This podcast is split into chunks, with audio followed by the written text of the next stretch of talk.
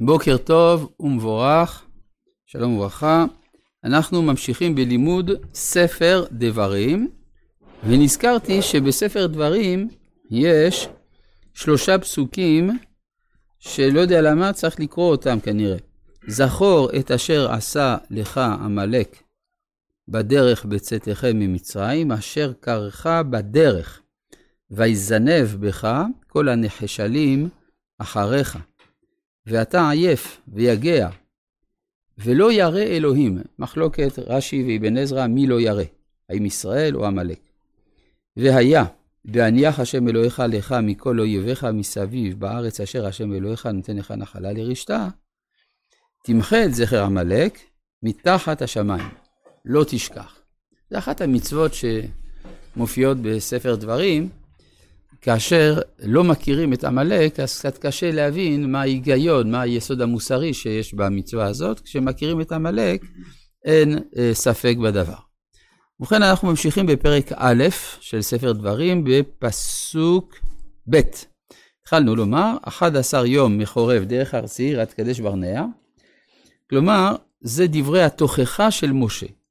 הוא אומר, יכולתם ב-אחד עשר יום, אחרי מעמד הר סיני, להגיע לקדש ברנע, שהיא על גבול ארץ ישראל, ומכאן ואילך לכבוש, ולא להסתובב ארבעים שנה במדבר. זה כשלעצמו תוכחה. ואם עושים חשבון, אז כשמשה יורד מן ההר, זה ב-שבעה עשר בתמוז, והוא שובר את הלוחות. אבל אם הוא לא היה שובר את הלוחות, אם ישראל לא היו חוטאים, אז היו יוצאים לדרך בי"ח בתמוז, אחרי קבלת הלוחות, ואז היו מגיעים בכ"ט בתמוז על גבול ארץ ישראל, קדש ברנע, והיו נכנסים לארץ בראש חודש אב. ואז חודש אב היה החודש של שמחה גדולה, שבו היו חוגגים את כיבוש ארץ ישראל.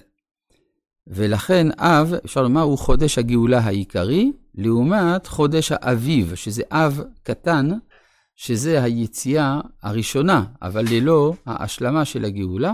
חודש אב היה צריך להיות החודש של הגאולה, וכך אומר המהר"ל, לעתיד לבוא זה יתוקן, ויבוא אריה, והגמרא אומרת, המדרש אומר, יבוא אריה בחודש, במזל אריה, ויבנה אריאל.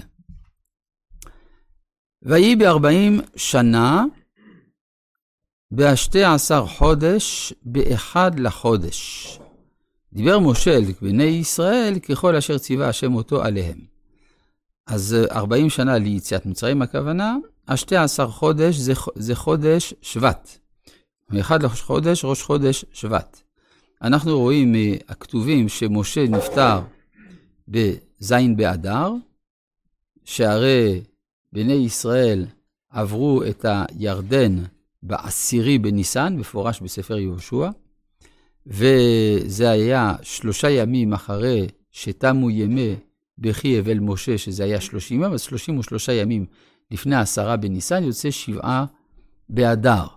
ובשביעי באדר, מת משה. יוצא לפי זה שמה שמשה כאן מדבר, זה היה בין ראש חודש שבט לשבעה באדר. כלומר חמישה שבועות שבהם הוא מלמד את כל ספר דברים. מה מיוחד בזמן ההוא? חודש שבט הוא החודש של התחלת ההארה של האביב. כלומר הכניסה לארץ ישראל היא שייכת לחודש האביב במהותה, כמו שיציאת מצרים הייתה בחודש האביב, וגם הכניסה לארץ ישראל צריכה להיות בחודש האביב. האביב מתחיל עם חודש שבט. לדעת בית שמאי בראש חודש שבט, ומשה שהוא בבחינת מידת הדין, אז הוא נוקט כדעת בית שמאי, ולכן באחד לחודש הוא מברר, מבאר את כל הדברים האלה. דיבר משה אל בני ישראל ככל אשר ציווה השם אותו עליהם. מה זה ככל? היה צריך להיות כתוב את כל אשר ציווה השם אותו עליהם. אלא ככל, זה בא לומר שמשה נותן פרשנות. הוא מבאר בפרטי פרטים בצורה מבוארת יותר את מה שנאמר מקודם בחומשים הקודמים או דברים שבעל פה, ומשה מבאר אותם. לכן כתוב ככל אשר ציווה השם אותו עליהם. אחרי הכותו את סיחון מלך האמורי אשר יושב בחשבון, ואת עוג מלך הבשן אשר יושב בהשטרות בעדרי. מה זה הסיפור הזה? למה צריך להזכיר לנו את סיחון ואת עוג? מישהו שבא לתת תוכחה צריך שיראה שהוא מסוגל להיטיב עם הציבור, ולא רק לתת ביקורת על הציבור. אז משה אומר, הנה, אני הכיתי את סיחון ואת עוג, עכשיו זה, אז, אז הראיתי שאני ראוי לאותה מנהיגות, מכאן ואילך אתם גם צריכים לשמוע את תוכחתי. אני צריך לשים לב שהדברים האלה היו אקטואליים ביותר עבור שומעי לקחו של משה, הרי מתי הם הכו את סיחון ואת עוג? לפי החשבון של הרוקח זה היה בחג הסוכות. אז, בין, אז בחג הסוכות הייתה מלחמת סיחון ועוג, אחר כך יש לנו את מלחמת מדיין, ואת הסיפור של בנות צלופחד, והסיפור של בני יוסף. אז בכל, בכל התקופה הזאת לא נשאר הרבה זמן, כלומר זה ממש סמוך ונראה למלחמה הזאת. ולכן בני ישראל בהחלט קשובים לדבריו של משה. בעבר הירדן, בארץ מואב, הועיל משה בארץ התורה הזאת, למור. כאן יש הערה של בעל הטורים. בעל הטורים אומר מה זה הועיל. יש בה, הביטוי הזה הועיל מופיע שלושה פעמים בתנ"ך. אחד המקומות זה כאן, הועיל משה בארץ התורה הזאת. ויש הועיל הלך אחרי צו, צו זה שם של עבודה זרה, ויש פסוק נוסף, הועיל השם לעשות אתכם לא לעם. מסביר בעל הטורים, הועיל משה בארץ התורה, זה כאשר אנשים מוכנים לשמוע דברי תורה, זה אומה של צדיקים. ויש הועיל אחר אחרי צו, זה עבודה זרה, זה אומה שאיננה של צדיקים, אלא שהם עובדים עבודה זרה. ובכל מקרה, הועיל השם לעשות אתכם לא לעם, בין כך ובין כך. לפי מה שכתוב בגמרא במסכת קידושין, דעת רבי מאיר, בין כך ובין כך נקראים בנים. אז פה אנחנו, זה, זה הזדמנות לראות שבעל הטורים סבור כדעת רבי מאיר, שישראל, אף על פי שחטא, ישראל הוא, ובין כך ובין כך, ובין כך ובין כך נקראים בניו, נקראים בנים. הועיל משה, באר את התורה הזאת לאמור. מה זה באר? שמה שדברים שאינם מבוארים בחומשים הקודמים, כאן, כאן הם נאמרים בצורה ברורה. כלומר, מה זאת אומרת נאמרים בצורה ברורה? כשאתה קורא בתורה, אתה לא יודע תמיד מה הם ה...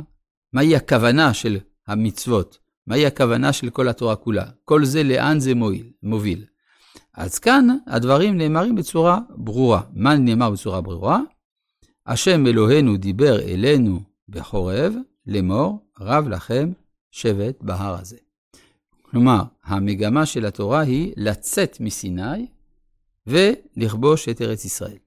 זה בזה מסתכם המסר הכולל של כללות המצוות. רב לכם שבט בהר הזה, פנו, וסעו לכם ובואו הר האמורי ואל כל שכניו, אז, ו, ואז באה מצווה של כיבוש ארץ ישראל. בואו הר האמורי ואל כל שכניו. מה זה הר האמורי?